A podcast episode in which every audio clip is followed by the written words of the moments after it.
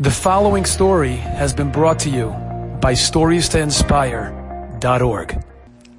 My Zayda lived with such an awareness of time and the value of time. He used to say he's very sorry, but he can't waste his life. And he came for my chasana. It was the only time he traveled anywhere. On a plane, that is. Never traveled. Anyway. He told me yes, that he would come. I asked him right away when I got engaged. He was very excited that I did a shidduch with the Rosh Hayeshiva of Telz's daughter. He was excited about it. For a number of reasons. And he said yes.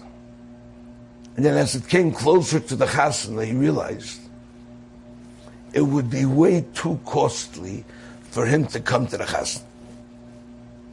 It would mean giving up an entire day of his life.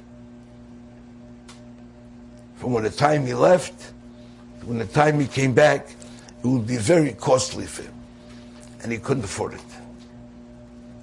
So he called me in and he said, I'm sorry, but I don't think I can make it to the wedding. Too costly. It's my life. I was disappointed.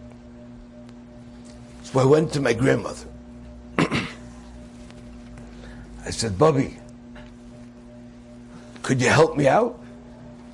She said, Yeah. Did your mother buy the tickets already? Yeah.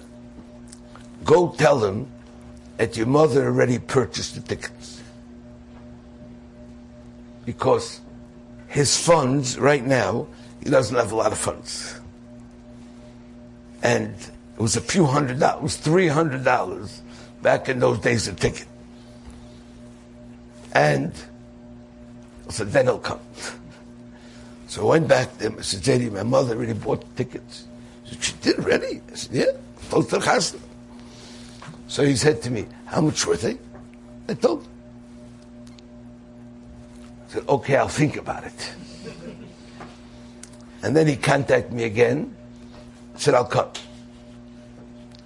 But we're going to have to maximize my time.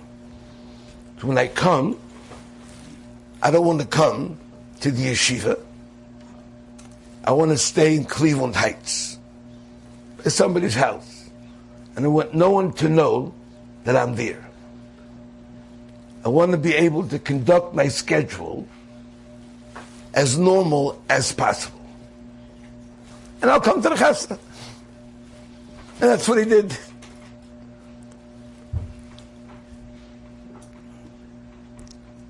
He did come to the yeshiva because the chuppah was in the yeshiva. And I remember he had great respect for Telz. But he wanted to walk around the perimeter of the campus. That's what he wanted to do. Told me to show him where it starts. And so then he goes in the woods. Says, oh, we can walk in the woods. It's fine. We walked in the woods. We walked in the fields behind the houses, the, behind the yeshiva.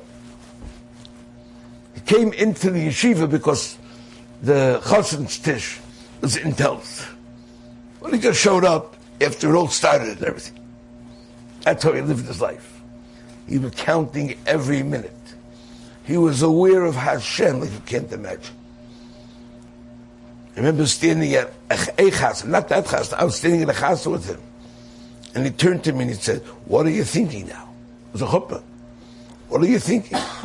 think how nice the chuppah is, how happy I am for the people. He said, Think that we're sitting here and doing a great act of chesed with this chassan and kala and their families. We're here to bring joy to them to add joy to them. That's awareness of Hashem. By say, counting means being aware if you're wasting your days. When the day comes up, you have to look forward with excitedness. I'm going to accomplish today. When the day sets, you have to ask, did you accomplish? You still have a nice amount of hours left in the day. Count those hours. That's why Hashem breaks it down into units of hours. Everything. This chadashim. Chadashim of units. Every Rosh Chodesh, it's a Zman Kapore. It's a Zman Kapore every Rosh Chodesh. You have to think, what do I do the last 30 days? Ziyam Kippur Katan before Rosh Chodesh.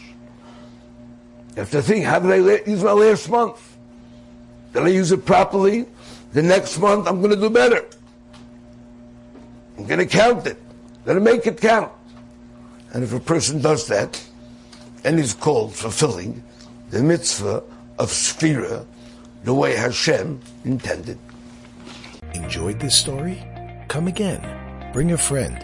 Stories to inspire.org.